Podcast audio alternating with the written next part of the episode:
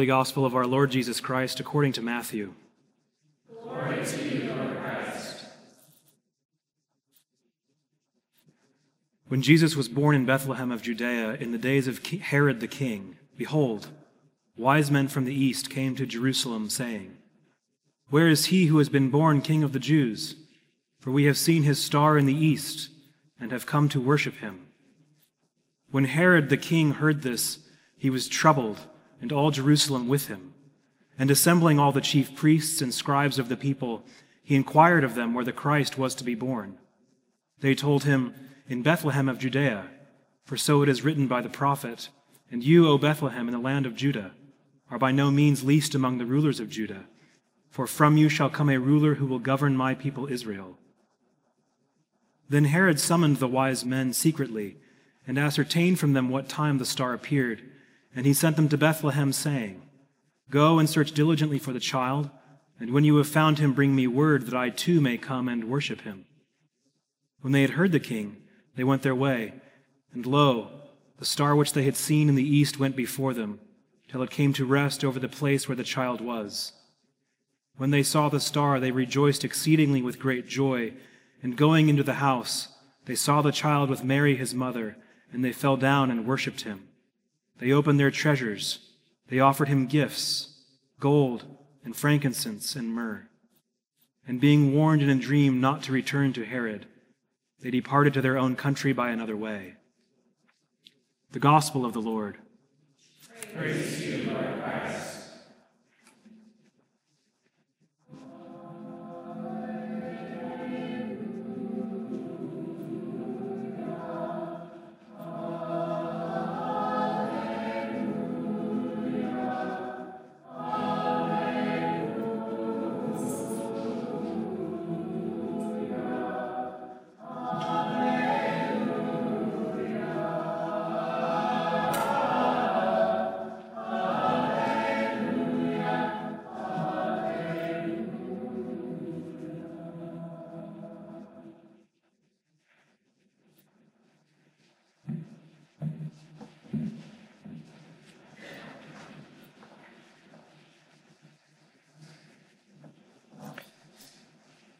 May the words of my mouth and the meditations of my heart be pleasing and acceptable in your sight, O Lord, my rock and my redeemer.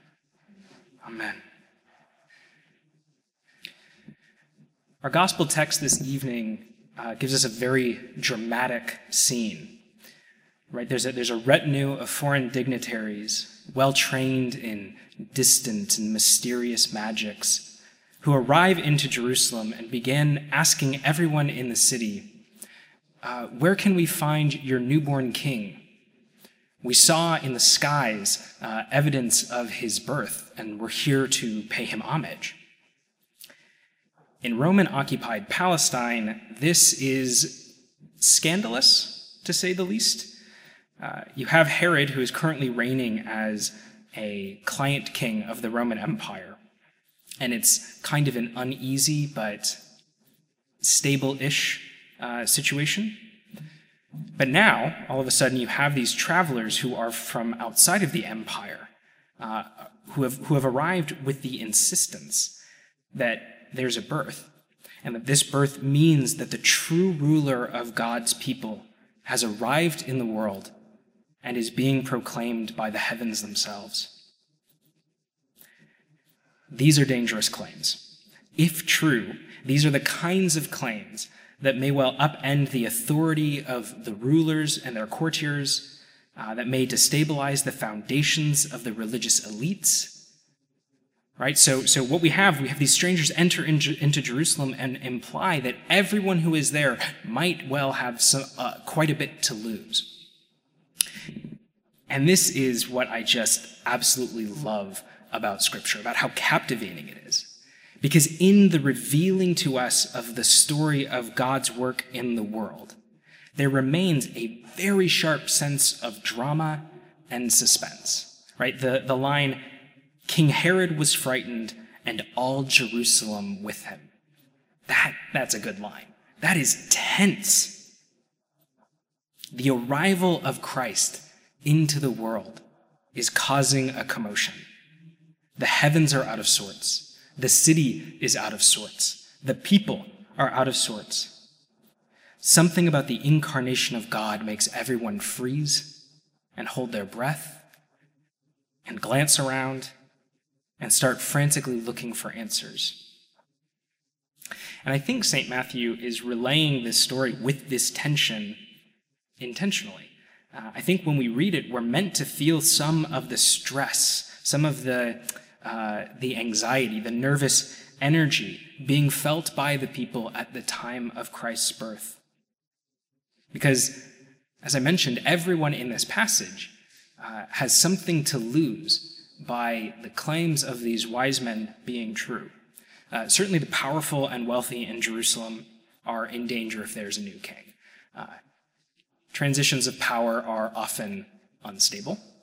Uh, but even more so, this is the kind of king that confounds the simple dynastic structure that they uh, take safety in. Uh, and it's, it's a new thing. There were no stars when Herod was born. Creation did not shine bright with the announcement of a birth when his sons uh, were born.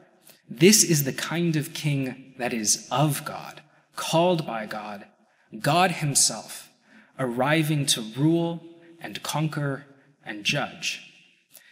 And if you're one of the people living in the comfort and ease of the political system, this is a dangerous, uh, dangerous arrival. But I think we might forget that for the Magi, this is also kind of a devastating revelation. These are men studied in ancient forms of astrology and magics who have spent their whole lives watching the movements of celestial bodies uh, uh, so that they can divine the future as they look for truth. And at last, in a spectacular and unpredictable surprise, their craft has revealed truth, capital T truth, and it proves to be a glancing refutation of their traditions and life's work. Because when the heavens finally do speak, it is to proclaim that the God of a foreign people is the one active and at work in creation.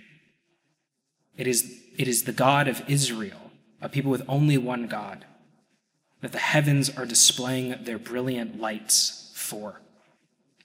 It is only for this God that creation shines, the God who gave a special law to a special people and not to the deities of the, of the Magi. And so the resulting sum of all of their wisdom is the conclusion that they've been fools for thinking that there are any powers apart from God uh, sorry, any powers apart from God, the God worshipped by the descendants of Abraham, Isaac, and Jacob. And so now they're all convened in Jerusalem, a consortium of people threatened by the arrival of the Messiah in the world. And this is where St. Matthew has placed us in the story. Caught up in their tension, giving us a chance to pause and consider the question I can see the, what, this, what this tension means for the characters in this story. But what does the arrival of the Messiah mean for me or for us? And I think the answer to that question uh, lies in the Epiphany and our response to the Epiphany of Christ to the world. When it comes down to it, we are confronted with the arrival of Christ in the world and are given a choice we can either bow down before him and hand over to him the glory and honor that he is due, or we can collude to resist the intrusion of his kingdom into ours. That is the option on display by the principal figures in the gospel passage. Either we celebrate the work of God in the world or we fight it. And so I think with, with those with that question posed to us as we watch the rest of the story unfold, we see something uh, quite interesting and, and, and something that, that speaks to the beauty of the way that God is at work in the world. Because on the one hand, St. Matthew has his entire gospel is deeply contemplative of the narrative of the Jewish scriptures. And so when everyone huddles together in Jerusalem, we might assume that it would be delegates from God's own people that would uh, go and rejoice at the arrival of God in the world. But surprisingly, that's not the group of people who fall at the feet of the infant Christ. It's the foreigners, the magicians, the astrologers, to whom the laws of God, the promises of God, are foreign concepts. They're very ones for whom the arrival of Christ should be the least meaningful, are the ones for whom uh, are the ones who give him proper honor and reverence. And this is the great revelation of the Epiphany. This is the very reason that we feast and that we celebrate and that we eat bacon and waffles and bourbon.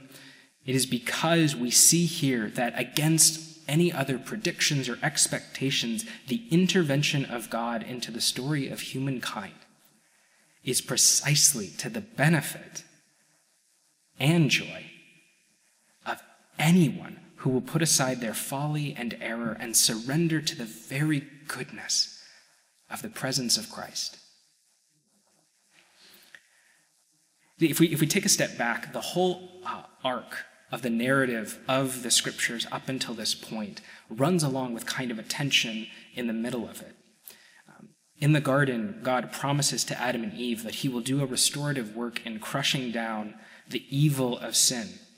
But immediately after, uh, a question is posed to us when we see uh, Cain and Abel come and offer their sacrifice, and God accepts Abel's sacrifice and does not accept Cain's sacrifice. And now there's a question well, is this restorative work that God is going to do? Is it, is it limited in scope? Is God going to play favorites? And we see all throughout the, the narrative of the scriptures, through, through the story of the flood, into the story of the patriarchs, uh, the Exodus, the judges, the, the establishment of the kingdom, and the exile, this sort of narrative thread goes through, which might suggest that the answer to that question is yes. God is going to play favorites. God's restorative work may be only for his designated people and, and, and possibly for no one else. This is, this is somewhat, uh, somewhat the impression you might get. Now, that, that, that impression is a bit confounded, as we, as we heard in uh, Isaiah tonight uh, and in the Psalm, that there seems to be hinting that uh, the rest of the world is not outside of God's redemptive plan, but there's not a whole lot of clarity as to what's that going to look like. And so St. Matthew picks up on that tension when, when he writes of the Epiphany, because in his relaying of that event, the mystery is resolved and the theory that God's work is going to just be for, for this group of people and no one else is refuted. The beauty and hope and joy and grace of God's kingdom is available for anyone who will cast aside what they stand to lose from the presence of God in the world and rejoice at his being near. And it's in light of this that we can kind of look at Herod's response and the response of the wise men and, and make some comparisons because uh, while the wise men come and stand to lose their entire intellectual tradition, their entire faith tradition, uh, because of the presence of Christ in the world, uh, Herod's court uh, is digging in their feet. Right? They, they plan and connive how they might prevent God's kingship and if we look at that, we, we can't help but wonder what, what seems to be the reward in that. We see the reward of the wise men. They get to encounter the living God, they get to worship him, they get to experience him, they get to render unto him the honor that he is due, and be blessed by the truth of his presence. Herod gets paranoia. Uh, Herod gets a life of looking over his shoulder, right? He, uh, he gets ultimately the mighty arm of Rome coming down on this little client kingdom. Herod is so desperate to keep his own throne, to retain the shadow of power that he has wielded, that he dispatches uh, his agents to execute hundreds of innocent, uh, hundreds of innocent children. His, the epiphany is so terrifying that to avoid the reality of it, he will stoop to the lowest levels of depravity to insist that he remains king instead of God. And what did he get? There is no throne of Herod anymore. There exists nowhere on this planet a regime governed by any of his descendants. No effort of Herod to spare his throne won him anything. The Son of God invited him to receive real honor. And yet, when confronted with the epiphany of God in the world, he chooses to live a life of dishonor, stubbornness, and insecurity. Uh, I'm reminded actually a little bit of, um, of the book The Great Divorce by C.S. Lewis. Um, I reread it every other year, so in all of the odd years. Um, so I've just finished rereading it on December 31st, uh, but I got it in in time, so you can't say that I'm off my cycle. Um, if you are familiar with that story at all, kind of the, the, the quick synopsis is a group of ghosts um, are allowed to take a bus ride from hell to heaven. And while they're there, they find out that they have no obligation to return to hell. Uh, they're welcome to stay in heaven um, as long as they will give up the things that have kept them tethered to hell. Uh, and every ghost in the story is met by a spirit, someone who radiates the glory of God uh, and, and is someone that they knew from their life and implores them to stay. And then the book sort of looks at all of these conversations. Uh, and what we see time and time again in the, in the narrative is that uh, every one of them comes up with some excuse as to why eternal life isn't all that it's cracked up to be. Uh, in, in, classic Lewis fashion, he sort of highlights the lunacy and near, uh, near hyperbolic absurdity of their reasoning. Um, a few of my favorites uh, there's an academic who uh, has no interest in heaven because it is a place of answers and he only cares about questions. Um, and so he has to he has to get himself back to his little study group in hell uh, where they write papers and, and debate. Um, and you know, some of us might know a few people like that, or see a few people like that in the mirror. Um, couldn't be me. Uh, there's also one of my favorites is uh, there's a painter who um, had spent his whole life trying to capture the beauties of creation. And when he's in heaven, he is so troubled because uh, he's told that no one there is going to care about his painting. Uh, that his painting is never going to is never going to matter. His paintings, uh, he can never be a famous painter in heaven because uh, the purpose of painting is to reveal the beauty of creation, and here the beauty of creation is is lived and breathed. And so he chooses instead to return uh, to hell, where since he can't be famous in heaven, might as well return to be infamous in hell. Uh, and I think the obvious argument in, in the story is that so very little is lost and all of eternity is gained if the characters will just shrug off their pride. And to the reader, that's supposed to be obvious. But the whole point, of course, is that it doesn't seem obvious to the characters. There's nothing to gain from their sinfulness, but they still can't shed it. The thesis of the whole book can essentially be summed up in this sentence from Lewis's intro. Um, if we insist on keeping hell, we shall not see heaven. If we accept heaven, we shall not be able to retain even in the smallest, even the smallest and most intimate souvenirs of hell. And I think that may well be a fairly decent summary of the challenge posed to us by the epiphany of Christ to the world. We can follow Herod's lead and do everything in our power to resist the presence of Christ, to, uh, in Lewis's words, to retain the smallest and most intimate souvenirs of hell, and we can lose it all. Or we can follow the Magi and put aside our false beliefs, our sinfulness, our bad worship, and enter into the presence of the living God and find in him joy and life and peace. And he has made this option available to all who desire it. This is, this is the, if the question of Epiphany is how we're going to respond, the, the miraculous joy of Epiphany is that, uh, is that we know that it's available, it's, the, the opportunity is available to us. Uh, we know that we can met, be met by Christ. So the question is whether we will give up those intimate souvenirs and find our joy in God being with us and near us. And this is the question that will con- continue to face us. Will we come and joyfully meet with Christ our God, whatever the cost? Or will we insist that our precious little next to nothing is so much more important that our control over our own lives, our sense of superiority, our, uh, our pride, our arrogance, the list goes on. Is that worth retaining if it costs us the, the presence of God in our lives, in the lives of our loved ones? I think the answer we would probably all nod our heads and agree to is, oh no, of course it's not worth it. It is it's uh, you know it's worth it to follow the example of the Magi, and so my uh, my suggestion is that we do precisely that.